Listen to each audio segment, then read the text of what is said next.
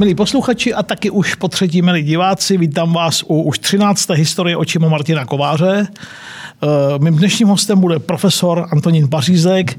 Budeme se bavit o porodnictví v českých zemích, ale ještě než se k tomu dostaneme, tak obvyklá upoutávka na začátek. Eh, pokud vás, někteří jste si o tom psali, fascinovala hedvábná stezka, takzvaná dlouhá 8000 km, 13 zemí, eh, v řadě ohledů protinající nejpozoruhodnější krajinu na zemi, tak doktor Sam Willis, který mimo jiné zkoumal to, jak západ byl formován východem nebo ovlivňován východem, tak začíná ten svůj příběh u čínského císaře, který se vydal do světa s cílem získat pro sebe koně a výměnou za to byl ochotný měnit to nejcennější, co měl hedvábí. Takhle to kdysi údajně začalo.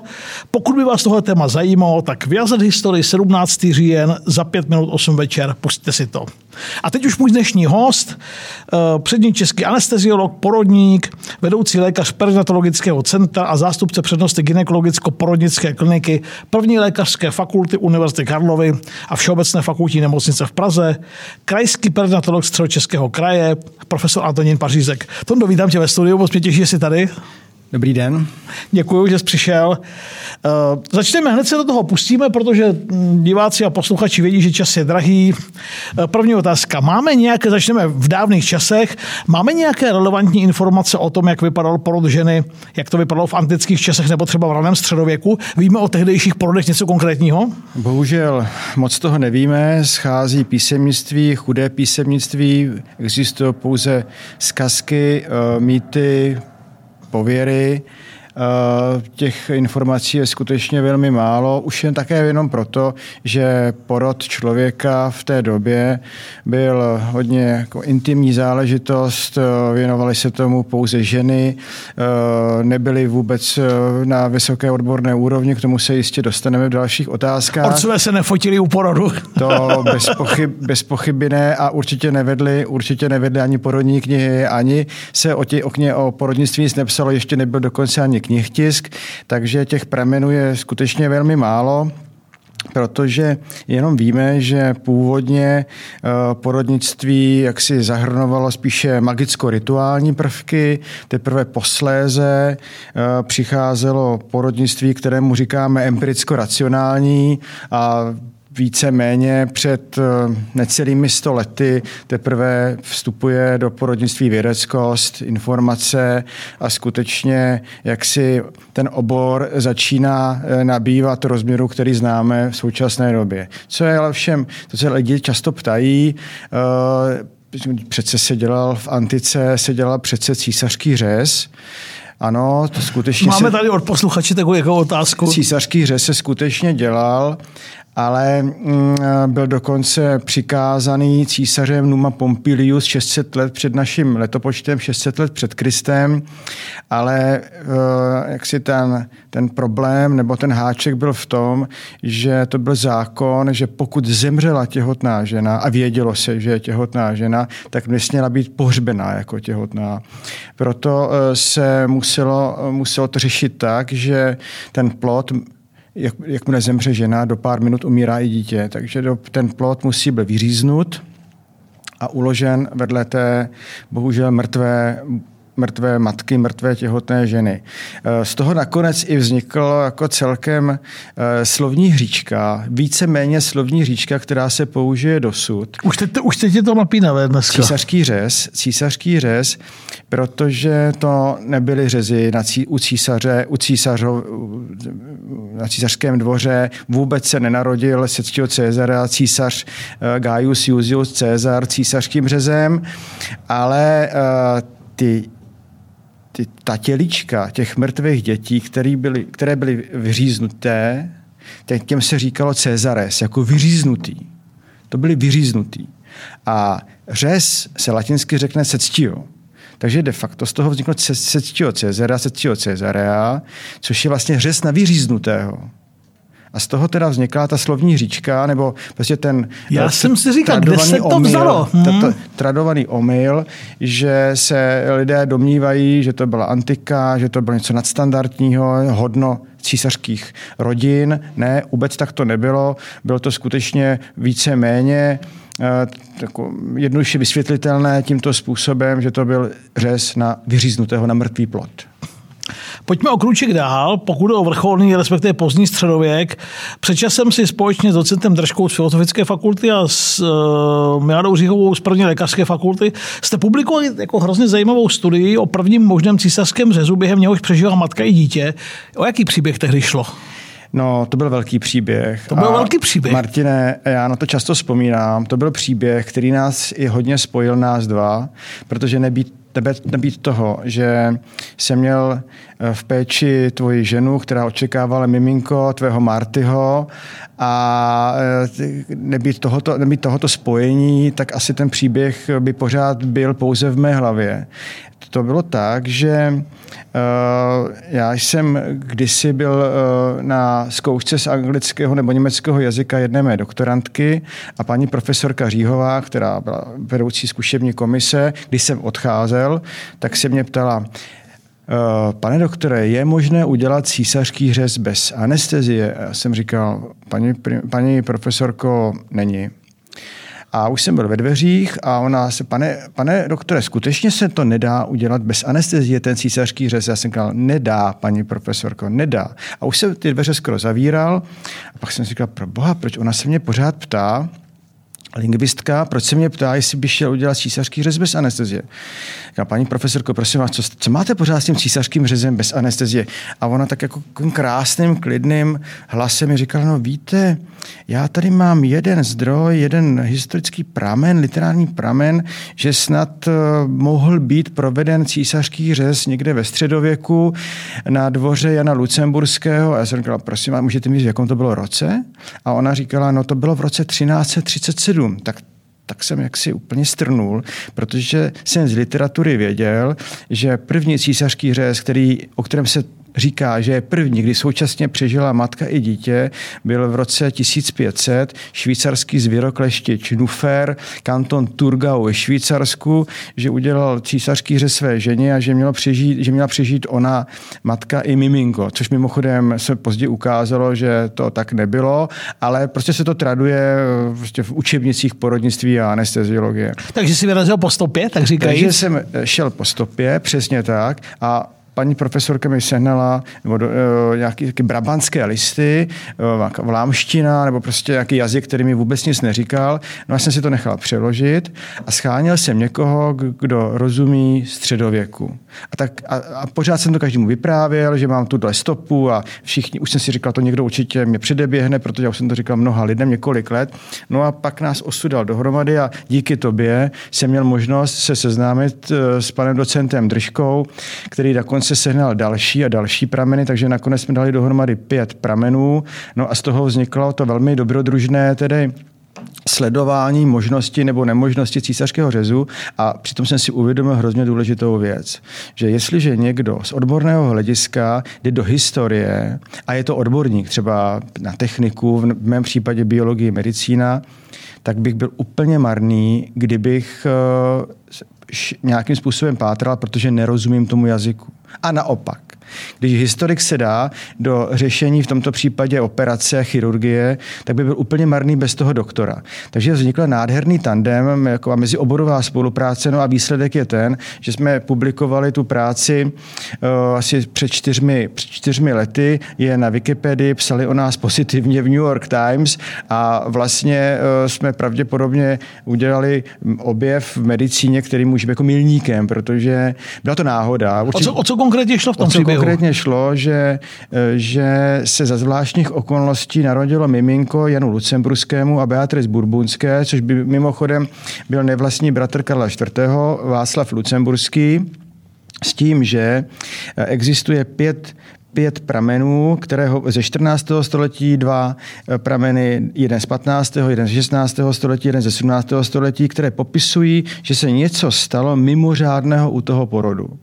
Jak se, to, jak se to mohlo stát, když jsi sám říkal, my, že to bez anestezie nejde? Tak, my si to vysvětlujeme jediným, jediným možným způsobem. Za prvé, pokud se to skutečně stalo, a bylo by to teda na Pražském hradě, respektive v té, v té, v té době 1337, bylo, bylo by to na staroměstském náměstí Dům, dům u zvonu, tak uh, si ranhojči, lazebníci, kterých měl Jan Lucemburský okolo sebe hodně, mimochodem, uh, ale Jan Lucemburský v té době nebyl v Praze, si mysleli, že že se s tou Beatrice něco muselo stát. Podle, mého, podle našeho názoru, oni si mysleli, že je mrtvá. Buď to byl eklamtický záchvat nebo epileptický záchvat.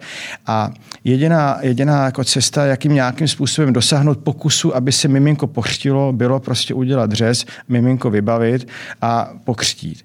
S největší pravděpodobností ten, ten řez, ta bolest, tu princeznu probrala, pro on se probudila, takže nějakým způsobem to přežila. Nevykrvácela a nedostala sepsy. V každém případě oni si museli být jistí, že jdou na mrtvou ženu, protože bez eh, jaksi souhlasu Jana Lucemburského krále by to nemohli udělat. By se to nedovolili. By se to absolutně nedovolili.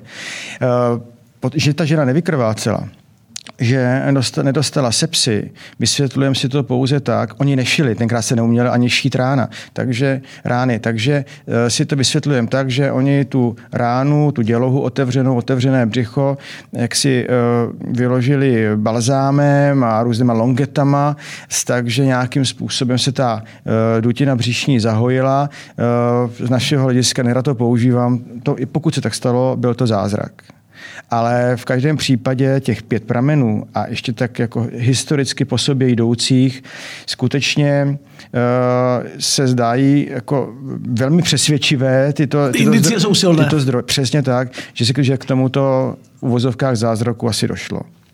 Čili klíčové, říkal si před chvilkou, že pro opravdový pokrok porodnictví, je to byl rozvoj chirurgie, anestezie, je, je, je to ono, je to tedy 19. století? Jenom, že to jsme, to jsme v 19. To jsme století. 19. století. Ti, ti, ti lidé uh, ve 13. století, ve 14. století, oni nevěděli, oni neznali ani anatomii pořádně. Uh, uh, až Leonardo da Vinci, jeho slavné obrázky, pak přišel Vesalius, konec, konec 16. století, tam se teprve začíná objevovat anatomie v našem slova smyslu. To ještě není všechno. Uh, to, že existuje srdce a oběh a fyziologie kardiovaskulárního Harvey. Harvey, William Harvey, uh, začátek 17. století. Mimochodem, velkým objevem bylo, lidi, oni lidi uměli operovat. Oni operovali, ale akra, jenom části. Oni uměli prsty, oni uměli u tomu vojákovi amputovat nohu e, za skutečně dramatických okolností. Oni uměli operovat oči, jazyk, prsa, e, trepanace mozku, hlavy, kalvy, to lidé uměli. Otázka je, jestli to bylo na živém nebo na mrtvém, ale nějakým způsobem tohle ty e, chirurgové zvládali. Neuměli operovat břicho. Oni neuměli nebo nemohli operovat břicho, protože... Břicho... Mimo jiné bez, kvůli neznalosti anatomie? Eh, jednak kvůli neznalosti anatomie, ještě v tom 19. století jsou obrázky v našich učebnicích, kdy lidé hledali správný vstup do břicha eh, pro císařský řez mimochodem. Eh, mimochodem trochu předebíhám, ale první, plánovaný, první plánovaná appendektomie, odstranění červito, červově, červ, červového přívěsku, nebo appendix, jak my říkáme nesprávně, proběhlo v Kanadě v roce 1883. To je téměř nedávno. Či jsme na konci 19. století. přesně tak. Takže v té době prostě ty lidi dělali všechno pokusem a například neuměli stavět krvácení. Třeba velkým objev byl to, že paré na konci, minule, eh, na konci 16. století eh, zjistili, že když se ta končetina drátem eh, stáhne nebo nějakým provazem, lanem, něčím, že, ta, že ten pahýl přestává krvácet. Protože do té doby se stavilo krvácení tak, že se buď polilo horkým voskem, ta tkáň, anebo... Jen to říkáš, že na mě mrákoty. A nebo se vzalo rozhavené železo, přiložilo Přitlači, se to, přiložilo se. se. takže pokud ten člověk nezemřel teda bolestí, tak uh, měl naději, že nějakým způsobem se to krvácení zastavilo, pokud později nenastaly infekční problémy následující době. Uh, pojďme k tomu 19. století. Co byl ten úplně zásadní pokrok, nebo které byly ty highlighty v tom pokroku a jaké nástroje a pomůcky se třeba tehdy používají? Některé z nich jsem viděl a popravdě řečeno vyvolávali ve mně všechno na pěkné představy. Teda.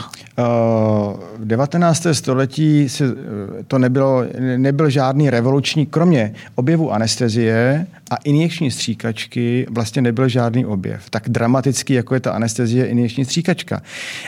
Uh, ono to zní dneska samozřejmě banálně, ale vůbec to tak není. Přesně tak. Alexander Wood, slavný Scott, objevil stříkačku v 60. letech 19. století teprve. Že teprve Geniální vynález. Náhoda. Eh, a eh, skutečně jako neuvěřitelná pomůcka do té doby. Lidi neuměli podat žádný, žádný lék, žádnou látku intravenozně do cévního řečiště, takže se pouze pilo, inhalovalo, eh, dávaly se nejrůznější rektální eh, éterové oleje, dávaly se nejrůznější lekvary rektálně, ale, ne, ale medicína neuměla zařídit vstup léčiva do intravazálního, intravazálního prostoru.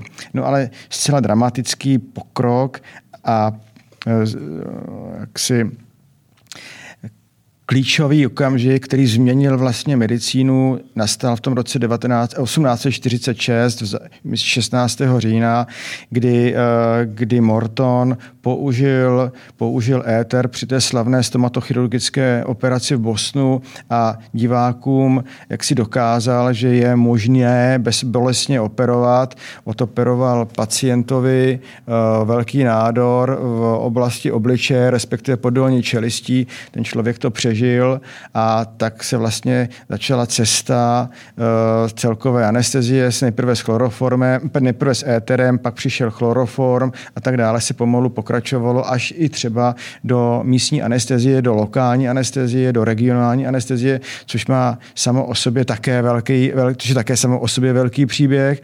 Mimochodem se na něm podílel na objevu, na objevu lokálního anestetika, tenkrát kokain se objevil náš skoro rodák eh, Sigmund Freud. Uh, můj mamince teď nedávno měnil profesor Sosna koleno a maminka s úžasem sledovala mm, jak, jak se to dělá, to, to kdyby nám někdo ještě třeba v časech mého mládí řekl, že tohle bude možné, fascinující. No, ono to možné bylo. Ono to možné... Dělalo se to? Dělalo se to. Dělalo... Od, od, od, od kdy se tohle dělalo? Uh, ten, ten Koller, uh, respektive Sigmund Freud, poradil očaři Kolerovi, uh, že by mohl existovat kokain jako lokální anestetikum v roce 1881. Takhle Mimo, dávno, ano, Mimochodem, ale ono se na to přišlo tak, že tehdy po objevu morfinu se všechno léčilo morfiem. Všechno prostě záněty, bolesti pochopitelně, nejrůznější prostě lidské neduhy, jenomže byli morfinisté a kole Sigmund Freud hledal antidotum proti morfinu a jak se dřív farmaceuti v úvozovkách orientovali v životě, pouze naše smysly, čich eh, a chuť. No a on, on vypil, eh, on zkoušel kok, rosto kokainu a zjistil, že má mrtvý jazyk. Takže díky mu došlo, že možná, kdyby se udělal rostok kokainu a dále se třeba psovi do spojivkového vaku a zkusilo se třeba řez eh, nožem, těžko říct skalpelem, to byly jako nože. Mm. Jest, no a poradil to tomu očaři Kolerovi a ono to skutečně zafungovalo. Pes uh, prostě se nehnul, uh, prostě ho to prostě necítil to. Hm? necítil to, takže takhle vznikla vlastně ta myšlenka, že bychom mohli mít látku, která místně znecitliví, a za pár let potom, no v té do, prostě do konce eh, toho 19. století, lidé začínali používat eh, kokain pro lokální anestezii. Už se to podávalo do, pát, do míšního kanálu, do mozkomíšního moku, ale byly komplikace. Byla celá řada komplikací, byla kromě toho, že ty nástroje... Ty jehly, či, ne... či využívalo se to pro mě už v porodnictví? Používalo se to v porodnictví a to hojně na přelomu století a po na začátku tedy 20. století, dokonce tak hojně, až se začalo už tehdy říkat, že, by, že se císařský řez zneužívá. Používalo se to v případě císařského řezu, například na naší klinice, které neřekne nikdo než porodnice u oplináře. Eh, krásné práce jsou dodneska, dodnes velmi zajímavé, informativní profesor Klaus a jeho následovníci pak byl tedy odklon, protože skutečně byly situace, kdy ty lidé, kdy lidé, pacienti obecně, ochrnuli. ochrnuli z nejrůznějších důvodů. A poslední ochrnutí ale byly z toho důvodu, ještě ne, té 50. leta minulého století, se zjistilo, že už, už byly moderní ampule, moderní jehly, všechno bylo v pořádku, ale zjistilo se, že když se dezinfikovaly ty ampulky, že se dezinfikovaly v roztoku, který byl neurotoxický. Takže a, ta, a když oni odloupli tu ampulku, tak kapka toho původně antiseptika spadla dovnitř a když to anesteziolog nebo tenkrát ještě chirurgové podali, tak to způsobilo, že skutečně ty lidi ochrnuli. Takže není to tak dávno, to je, když já jsem začínal v oborem eh, někdy v roce 84, ještě byli lidé, ženy, ale i, i, i muži na ortopedii, chirurgii, urologii, kteří se báli uh, regionální anestezii, aby neochrnuli. Takže my jsme museli jako dlouze vysvětlovat, že se nemusí že ničeho, to nehrozí. Že se nemusí ničeho bát, že to nehrozí. Takže to byl takový vývoj regionální anestezie uh, vlastně na, začát, na konci 19. a začátku 20. století. Když jsme v téhle době hráli tehdy při porodech eh, významnější roli lékaři už nebo porodní báby a jaká vůbec byla role těch porodních báb ve srovnání s dneškem? Tak porodní báby hrály roli vlastně o, u porodu od nepaměti. Od nepaměti. Od nepaměti. Ten, ten zlom, ten zlom, kdy přichází chirurg. Kdy do toho vstupuje ten kdy, lékař kdy opravdu vstup, jako zásadně. Kdy vstupuje jako, jako muž, je zhruba 17., 18. a později 19. století. A vstupuje do toho jako odborník, znalý anatomie, a je fyziologie. Eh, poznávají se porodní cesty, eh, byli to muži, kteří vlastně popsali mechanismus porodu, flexi, vnitřní rotaci, deflexi, zevní rotaci hlavičky, pánevní rozměry a tak dále, eh, porodní síly, děloha, to byli, to byli většinou muži s tím, že, nebo ne většinou, absolutně to byli muži, s tím, že v té době, eh, ještě v 19. století, naprostá většina porodů probíhala v domácím prostředí. Dokonce ještě v České republice eh, před druhou světovou válkou 90% porodů probíhalo v domácnosti. A teď jsme, teď jsme u toho momentu, už jste už to zmínil, v roce 1875 byla otevřena zemská porodnice o Polináře. To byl veliký okamžik v dějinách českého porodnictví. To byl zásadní, to byl dost zásadní okamžik, eh, protože v Praze v té době byly dvě nebo tři porodnická, byla dvě nebo tři porodnická zařízení velmi malého rozsahu a Uh, tehdy vznikla myšlenka uh, zastupitelů hlavního města, teda České, Čech, protože hlavní město byla eh, Rakousko-Uherské, byla Vídeň, eh, že, bych, že by se udělalo pracoviště, kde by byla zvýšená péče o matku a dítě, zejména o ženy, které byly nesolventní, o chudé ženy, které přišly nechtě do jiného stavu a podobně. Takže eh, byl požádán tehdy, tehdy Josef Hlávka, vyhrál konkurs, těžko říct, ale v každém případě byl osloven Josef Hlávka, aby postavil porodnici, která svého času byla největší porodnicí vůbec eh, snad ve střední Evropě. Je to ohromná, ohromná budova, postavil ohromnou budovu. Ale impozantní dodnes, jsme v 21. To je velmi impozantní. Impozantní dodnes. Já díky ve... tobě dobře znám, takže to, to, můžu to potvrdit z vlastní zkušenosti. To je velmi impozantní a má svoji velkou historii, velký příběh, protože byla postavena v době, kdy nebyla, a ne, ne, kdy nebyly ještě antibiotika, kdy jsme nevěděli nic pořádně o antisepsi a sepsi. A to nejhorší, co ženu po porodu jaksi uh, mohlo provázet, pokud tedy neměla typicky porodnické komplikace, byla takzvaná horečka omladnic neboli puerperální sepse, sepse v šesti nedělí. A už tehdy bylo zřejmé, že naprostá většina smrtí těch žen probíhala ne doma na tu sepsi, ale právě v nemocničním zařízení protože tam se jaksi setkala s nozokomi, takzvanou nozokomiální infekcí, to znamená infekcí, kterou vlastně dostala z toho zařízení jako takového, ať už přímo z nějakých eh, špatně eh, řešených antiseptických prostředků a procedur a metod, anebo nějaké své spoluležnice, která z ní ležela na pokoji a tak dále. Takže pikantní na tom bylo to, že nebyly antibiotika, ale vědělo se o horečce omladnic. Eh, on, Hlávka, projel polovinu Evropy, nebo chcete-li polovinu te- tehdejší známého světa. Eh, už znal Semmelweissovi eh, postupy pro redukci horečky u mladnic, že když si lékaři umyli ruce a dbali o asepsy, že rapidně klesala, horečka omladnic.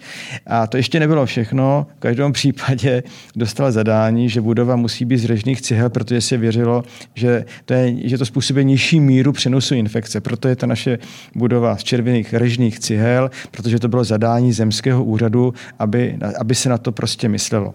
Ono je fascinující jeden zvenku a taky zevnitř. No tam je pikantní to, že on udělal několik křídel, tak ty křídla měly několik oddělení a na tom je zajímavé a pikantní to, že my jsme to využili vlastně v době covidu, že jsme byli schopni uzavřít nějak, některá z eh, těch křídel nebo oddělení. A tam jako byl, covidová oddělení. Najednou se stalo toho covidová oddělení pro maminky s covidem, nebo byly v karanténě, nebo prostě byl nějaký důvod je, eh, jak si izolovat tyto ženy, i eventuálně miminka, takže nám to vlastně ex post, jak si to bylo takové velké poselství, pozůstatek Josefa Hlávky a té doby. Ještě, ještě eh, padlo tady opakovaně jméno Josef Hlávka, kdyby ho mohl představit posluchačům ve stručnosti alespoň. Mimořádná osobnost, nedoceněná, dokonce bych snad ještě řekl. Absolutně, absolutně nedoceněná, protože když se někoho, když se většině lidí dneska někdo zeptá, kdo byl Josef Hlávka, tak maximálně se řekne Hlávkův most, který z Hlávku nemá vůbec nic společného, jenom to jméno. A přitom lidi nevědí, že to byl člověk neuvěřitelně vzdělaný, extrémně pracovitý, extrémně pracovitý a e, význam jeho spočívá v tom, že on byl stavitel architekt. On například postavil Vídeňskou operu. Já se ptám studentů medicíny, co už člověk může víc udělat, aby si ho student pamatoval, aby věděl, kdo to je. On teda podílel se na Vídeňské opeře, založil Českou akademii věd, eh, nechal přeložit Shakespearea, významně eh, se podílel na, eh, na práci činnosti Antonína Dvořáka, postavil naší budovu, postavil naší porodnici u Apolináře. A co je nejzajímavější, on v té době postavil univerzitu, Národní univerzitu na Ukrajině v Černovcích. Součástí toho je biskupský, biskupský areál, biskupský palác a tato budova je zapsaná na listině UNESCO. Jsou dva lidé, kteří jsou napsaní na listině UNESCO, architekti, a to je právě Hlávka a nikdo ho dost, uh, pořádně nezná, maximálně lidé řeknou ten Hlávkův most. Čili člověk, který jasně přesahoval to české prostředí, které ať chceme nebo nechceme, ale při veškerém respektu vlastně na konci 19. století bylo provinční. Přesně tak, přesně tak. Ale zase na druhé straně eh, v současné době vyšla knížka ve velmi malý, malém nákladu, 200 nákladů, možná, že to bude velmi zajímavé, zajímavá, zajímavá záležitost pro sběratele. Cená věc, 200 kusů je 200 kusů. 200 kusů je 200 kusů, přesně tak. Pan profesor to neříká, ale on se významnou měru zasloužil vydání té knížky. Trochu jsme tomu, monografie. Trochu jsme tomu pomohli, je to, je to, je to monografie o Jezofovi Hlávkovi od eh, Pavla Přemysla Rýse. Eh, který vlastně celý, celý život sbírá informace, fotografie, dokumenty o Josefovi Hlávkovi. A ta kniha vyšla eh, před necelými čtyřmi týdny. Je to tak měsíc. Hm? Přesně tak, ale eh, ta knižka je velmi zajímavá. Ale co mě tam na první pohled jak si uhranulo, tam, je, tam jsou dvě fotografie na, na úvodu, když Uh, Josefa Hlávku mrtvého vynáší v rakvi z Národního muzea Václavském náměstí.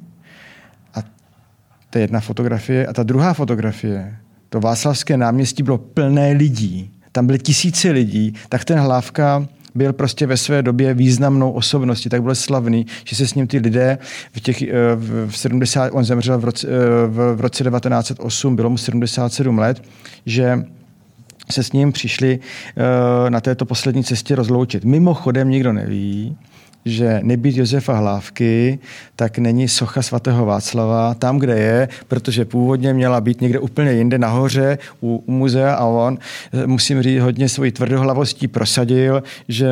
To umístění. Absolutně, protože to je na místě, které eh, pravděpodobně nemá na tom Václavském náměstí konkurenci. A když už teda jsme u Hlávky a u soch taky, tak teď u Apolináře najednou taky konečně máme hlávku. Ano, ta myšlenka. Ano, ano. A to, to, to prostě musíme dneska tady říct. Tak, eh, tak já zmíním. Totiž letos je 190. výročí narození Josefa Hlávky a tak nás napadlo, že když je 190. výročí Josefa Hlávky a toho Hlávku nikdo nezná, že bychom mohli někde obstarat třeba bystu, kterou bychom mohli odlít do bronzu jako kopii a vystavit ji někde na čestném místě v budově Josefa Hlávky, teda v porodnici u Apolináře. Slovo dalo slovo, začali jsme schánět a s okolností eh, právě přes toho zmíněného Pavla Přemysla Rýse jsme zjistili, že nádherná socha, polopostava eh, Josefa Hlávky v Lužanech, kde on měl zámeček, kde on žil a že tam je prostě bronzová socha od Josefa Václava Myslbeka. Sehnali jsme finanční prostředky, sehnali jsme nejrůznější povolení, včetně eh, vedení naší nemocnice, vedení naší kliniky, památkáři a tak dále. A v té době, kdy vyšla ta knížka, úplně v ten samý den jsme odhalili v zahradě naší porodnice tuto sochu, o které hovořím jako první kopie, 150 kg bronzu, nádherná socha, ze které se stala dominanta uh, zahrady porodnice u Apolináře. A kdyby náhodou šel někdo kolem, tak doporučuji, ta naše porodnice otevřená lidem. Stačí jenom otevřít dveře a podívat se, pokud člověk nebude chtít vstoupit do zahrady, která je taky volně dostupná a uvidí tu sochu z dálky. A je to skutečně impozantní dílo. Prostě ten Myslbek je Myslbek a to, to dílo vzniklo tak, že on, Myslbek byl přítelem, byl přítelem Josefa Lávky a on mu tu sochu udělal k výročí 70. narozenin. Vrátíme se zpátky k porodům domácím a k těm, kterým docházelo v nemocnici. Ty jsi říkal, že ještě do druhé světové války se přes 90% porodů že že se rodilo doma. Eh, jaká byl, jak to tehdy bylo s úmrtností matek a eh, dětí? Máme k dispozici z té doby, nebo znáte nějaká konkrétní čísla? Jsou konkrétní čísla, to byly eh, deset, zhruba desetinásobky prostě jak mateřské, tak prenatální úmrtnosti. Musím ale říct si jednu věc, ono takhle to můžeme říct si čísla, ovšem nebyly, nebyly, nebyly počítače, nebyly, pořád, nebyly žádné registry. Takže Jinými opatrně s těmi velmi, čísly. Velmi opatrně, určitě byly násobně vyšší než my ty informace v současné době máme. Jenom mimochodem, eh, když vznikla Česká republika v roce 1918, tak byly v, české, v českých zemích čtyři porodnice. Zejména byly v Praze, v Brně a v Olomouci, tam, kde také mimochodem byly univerzity. Ještě na, na konci první republiky, to znamená před druhou světovou válkou, bylo asi 14-16 porodnic v České republice a teprve masivní nárůst začal, ten počet porodnic, který si vyšplhal až na číslo 130, eh, začíná až po druhé světové válce v 50. v 50. letech. Ale ještě v té době, ještě, ještě někdy v roce 48, ještě bylo pořád asi 48, eh, asi 80% porodů eh, v domácnosti a všechno se to lámalo až těch, až v těch 50. Eh, letech. Já si pamatuju, jak moje maminka se chlubila, už z babičce, nebo babička se chlubila, moje dcera porodila v porodnici. To byl jako velký, eh, velký jako úspěch. Velký, to bylo téma. To bylo velké to bylo téma. téma. To bylo porod ve, ve zdravotnickém zařízení bylo téma, pozitivní téma a očkování ty naše děti jsou na očkování, tak se ty sousedky chlubily. Teda, když se bavíme v roce 2021 porod doma nebo v nemocnici očkování jako a... velké téma, no, tak třeba se k tomu na konci dostaneme. Jak by řekl asi pan prezident Havel, to jsou ty paradoxy. Protože, to jsou ty paradoxy, protože, protože, a to je typický příklad, já bych řekl, že to je typický příklad daň za úspěch. Ty, vlastně ty, uh, ta společnost už tak spolehá, že všechno je bez, kompli- bez komplikací na pozitivní výsledek, že lidé si v současné době nejsou vůbec vědomi, nebo nepři- nechci si připustit, nechtějí si připustit, že by mohl třeba pro porod skončit taky dramatickým neúspěchem, fatálně, ať už pro dítě nebo pro matku. O očkování ani nemluvě, protože, protože co se dnes děje kolem očkování proti covidu, to je, nad tím zůstává skutečně rozum stát. Ale Promiň, jenom pro posluchače, abychom věděli, v jaké době se bavíme, neříkám nic tajného, informace je snadno dohledatelná eh, na Wikipedii. Profesor Pařízek ročník 1959. Ano. Abychom, abychom věděli, o jakém, o jak, kam zařadit v čase ten příběh, kdy maminka, babička, babička bab... pardon, babička, tak. Babička, přesně tak. Ale uh, já, já jsem se teď úplně uklidnil, co se týče desinformací a takových iracionálních prostě nesmyslů. Stačí se podívat, do, do Google, eh, že Země je placatá. To je neuvěřitelné, kolik lidí dnes věří tomu, že Země je placatá. Tondo, a jsou si úplně jistí. Absolutně. tak. Uh, byl i pro porodnictví objev antibiotik úplně zásadní věc? Velmi důležitý. Velmi, Nebo velmi důležitý. Už, jsme se o tom, už jsme se o tom bavili, že horečka omladnic a, a naše porodnice, která byla z režních cihel a tak dále, ano, pochopitelně objev penicilínu, sir Alexander Fleming, ale už před ním ty, ty, uh, ty koryfejové prostě uh, znalostí infekce a, imun, a uh, mikrobiologie, Semmelweis, Pasteur, Lister, to všechno jak si směřovalo k tomu náhodnému objevu, objevu významu a vlivu antibiotik. Takže určitě to má velký význam. Antibiotika pochopitelně podáváme dodnes, i když tedy opět zase se dostáváme z racionálna do iracionálna. S antibiotiky musíme velmi opatrně. Určitě byla doba, kdy se jich velmi zneužívalo. A proč, proč ta opatrnost? No, protože nastává postupem doby čím dál tím větší rezistence na to, či one úplně bezvýznamného, bezvýznamného mikroba. Takže eh, je potřeba v případě antibiotik eh, skutečně si klát vždy, vždy otázku, je to antibiotikum skutečně indikované, nedáváme ho zbytečně, nepodávkováváme ho, nedáváme ho krátkou dobu a tak dále o tom by mikrobiologové mohli široce a dlouho hovořit, takže uh, jenom jestli to někoho zajímá z posluchačů, antibiotika pozor, výborný, výborný pomocník, ale může se stát, že v brzké době budeme kde kdo z nás rezistentní na to, či ono antibiotikum, respektive budeme mít bakterie rezistentní na to, uh, či ono uh, antibiotikum a může se stát, že i potom banální úraz prostě nebude léčitelný, protože prostě nebude čím. Čím mám být rád, že už jsem je deset let neměl? To je výborná, to je výborná zpráva. ještě posluchač Jan tady se ptá, to ještě souvisí s dobou, o které si povídáme. Jak to bylo s dostupností odborné péče, to si říkal, porodní. A je to tak, že se k ní dostali třeba jenom bohatší ženy ve městech, zatímco ty chudé byly odkázané na různé porodní baby a rodilo se často v úvozovkách v polních podmínkách. Bylo to nějak limitované třeba sociálním postavením těch Určitě. žen? Jasně, jasně, jasně, že uh, bohatší ženy měly uh, větší dostupnost uh, péče. I té porodní péče. I té porodní, i té, i té porodní péče, ať už v domácím prostředí nebo nebo i v, eh, v tom nemocničním zařízení by byly zvláštní oddělení pro platící a tak dále. Takže ty, ty, co, tyto sociální rozdíly, na rozdíl od dneška, na to bych rád upozornil, na rozdíl od dneška Uh, pochopitelně byly.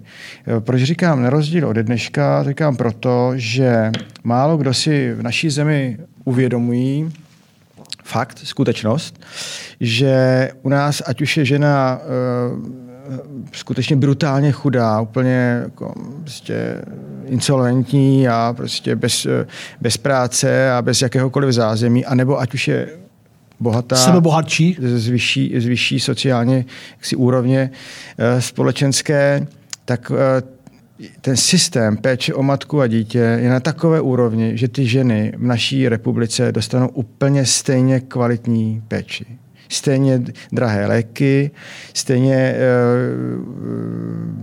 vysokou úroveň péči o miminko. E, je to úplně jedno, jaké skupině ta žena sociální se vyskytuje to mi připadá jako skutečně eh, vrcholný výdobytek, demokratický výdobytek pro každou ženu, pro každou rodinu v naší zemi. Moderní doby se vším všude. Přesně uh-huh. tak, přesně tak.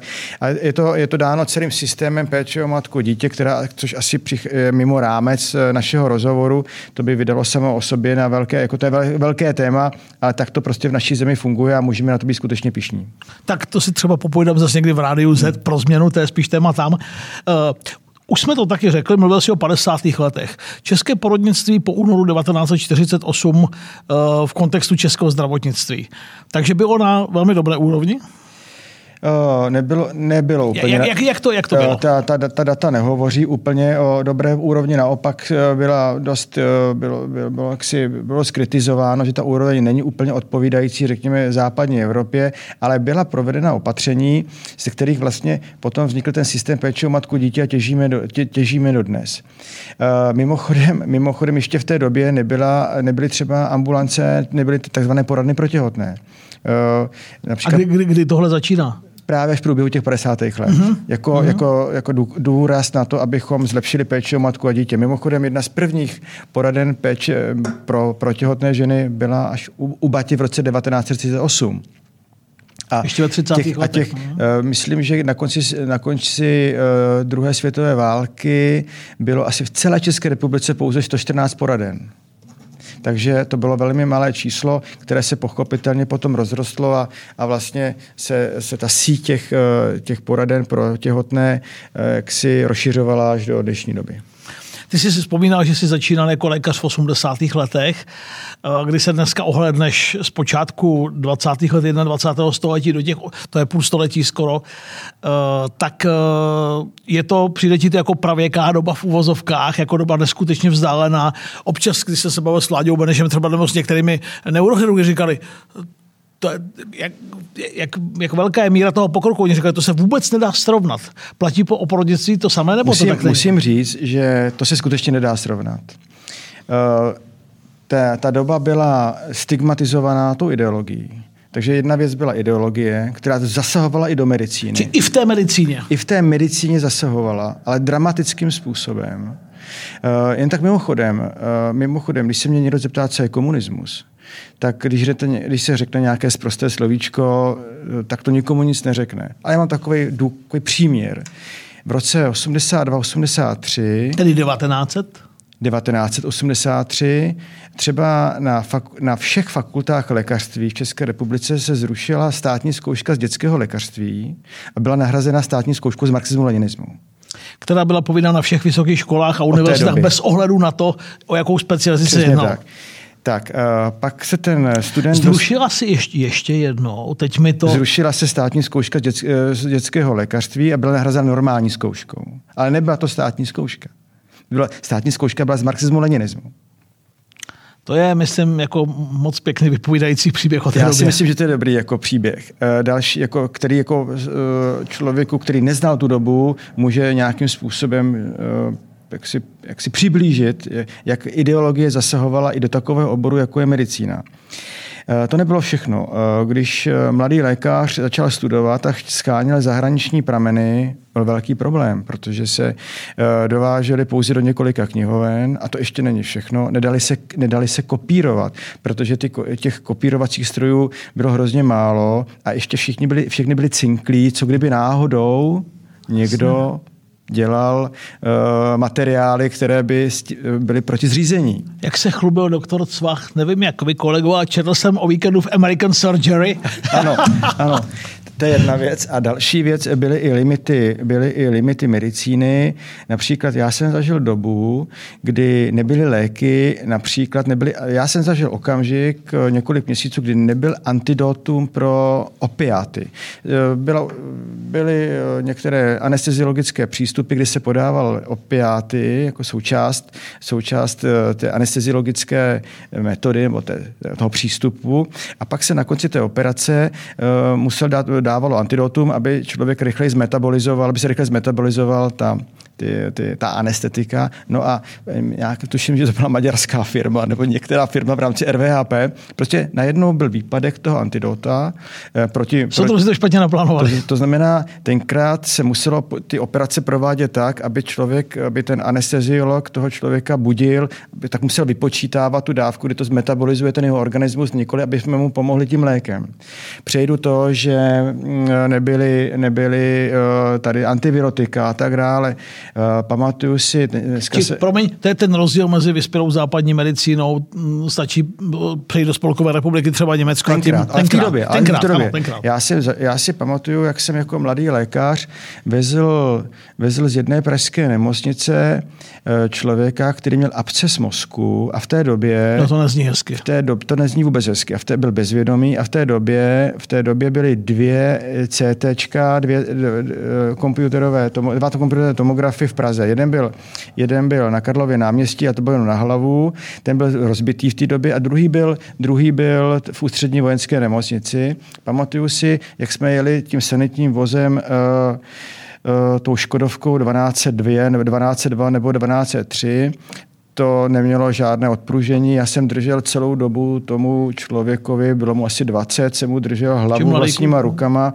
Pamatuju si, jak prostě se potil, jak jsem měl ty ruce mokré, ruk, jsem pochopil v rukavicích, ale jak jsem ho tu přes tu Prahu v tom, v tom sanitním voze vezl a když jsme dojeli na bránu u střední vojenské nemocnice, tak se ten vojáček s těmi šňůrami ten dozorčí zeptal, co jako tam chceme. A nebyly telefony pořádně, to nefungovalo, že ani spojení pořádné, ale nějak se dotelefonovalo se, že tam to CT by bylo k dispozici. A tenhle ten voják na té bráně ústřední vojenské nemocnice řekl, jo, to je civil, tak to si jejte pryč. Takže my jsme se otočili, to CT se neudělalo a toho člověka jsme zase vezli bez toho vyšetření zpátky do té nemocnice. To byla, a to je rok 80 třeba 6. 1986. 1986. Takže taková byla medicína v té době. V té době v Praze. Eh, na druhé straně pochopitelně zase my jsme teda nebyli eh, ty léky úplně všechny k dispozici, které už tehdy byly v zahraničí, nebyly některé metody jo, úplně k dispozici, ale na druhé straně ty lékaři, ty zdravotníci si pomohli tak, pomáhali tak, že vytvořili systém, který fungoval a zachraňoval ty nedostatky, které chyběly. Takže shodou okolností to se týká zrovna toho porodnictví. Ten systém, který funguje vlastně dodnes, to můžeme poděkovat našim předkům, že oni si tak krásně pomohli, že my vlastně výhody toho systému, eh, jak si můžeme využívat až dodnes. Eh, co se změnilo? Jaké byly ty hlavní zásadní změny po roce 89 v porodnictví? Eh, v prvé řadě právě ten systém, ten princip. Ten princip, že už jsem to naznačil, že dneska každá žena v každém koutě naší země má nárok na vrcholnou léčebně preventivní péči. Ten systém je takový, že když se, ta, eh, když se eh, dostane do problému žena ve šluknovském výběžku, zareaguje tam eh, zdravotnický systém a my máme tři stupně péče o matku a dítě v naší zemi, základní péče, tam ne, mají problém zvládnout, nic se neděje, zavolají na ten vyšší nebo dokonce ten nejvyšší stupeň a existuje... A nakonec skončí u vás třeba? Nakonec skončí v některém z 12 perinatologických center v České republice, kde je perfektně vytrénovaný mezioborový tým, eh, porodníci, eh, neonatologové, anesteziologové, internisti a tak dále. Pro posluchače neo, neonatolog? To je, to, je, to je dětský lékař, který se stará o miminko bezprostředně po jeho, bezprostředně po jeho porodu. Takže tenhle systém, kterému říkáme transportní útron, ten zachraňuje životy e, miminkám, dětem i pochopitelně matkám. Pak přišly další ohromné, e, ohromné zlomy, jako je zavedení ultrazvuku, Kdy to, kdy to bylo třeba? To, to zní tak samozřejmě. To bylo ty první ultrazvuky byly v 70. ale to ne, lete, letech, ale to neznamená, že by najednou byly všude, takže postupně se zaváděly, takže eh, ten rapidní nárůst těch ultrazvukových, eh, zavádění ultrazvukových přístrojů byl konec 80. začátek 90. let. Začátek 90. let. Eh, máme rozvoj diagnostiky nasledování nitrodiložního stavu plodu. Mimochodem, ty císařské řezy, které se prováděly teda někdy uh, mezi, uh, mezi princeznou Beatrice, bych se k tomu vrátil, a, a použít, s použitím anestezie někdy v 19. století tam nešlo vůbec o záchranu dětí, tam šlo jenom o záchranu žen. To dítě tam vlastně hrálo úplně podružnou roli, protože tehdy... Šlo primárně o, zachra- o to zachránit matku? Přesně, přesně tak, přesně tak. Takže... Kdy se tohle změnilo, pohled na tuhle věc? Tohle se tak mění, tohle se tak mění zhruba po té druhé světové válce. Uh, teď se vrátím úplně do historie. Například to, že je možné poslouchat u plodu, teda u dítěte, které je nitrodiložně umístěné, ozvy, no to je, to je, to je znalost stará 250-300 let. Předtím vůbec se to dítě nesledovalo. nevě, ty lidi na to prostě neměli tu znalost, že je možné poslouchat srdeční činnost plodu.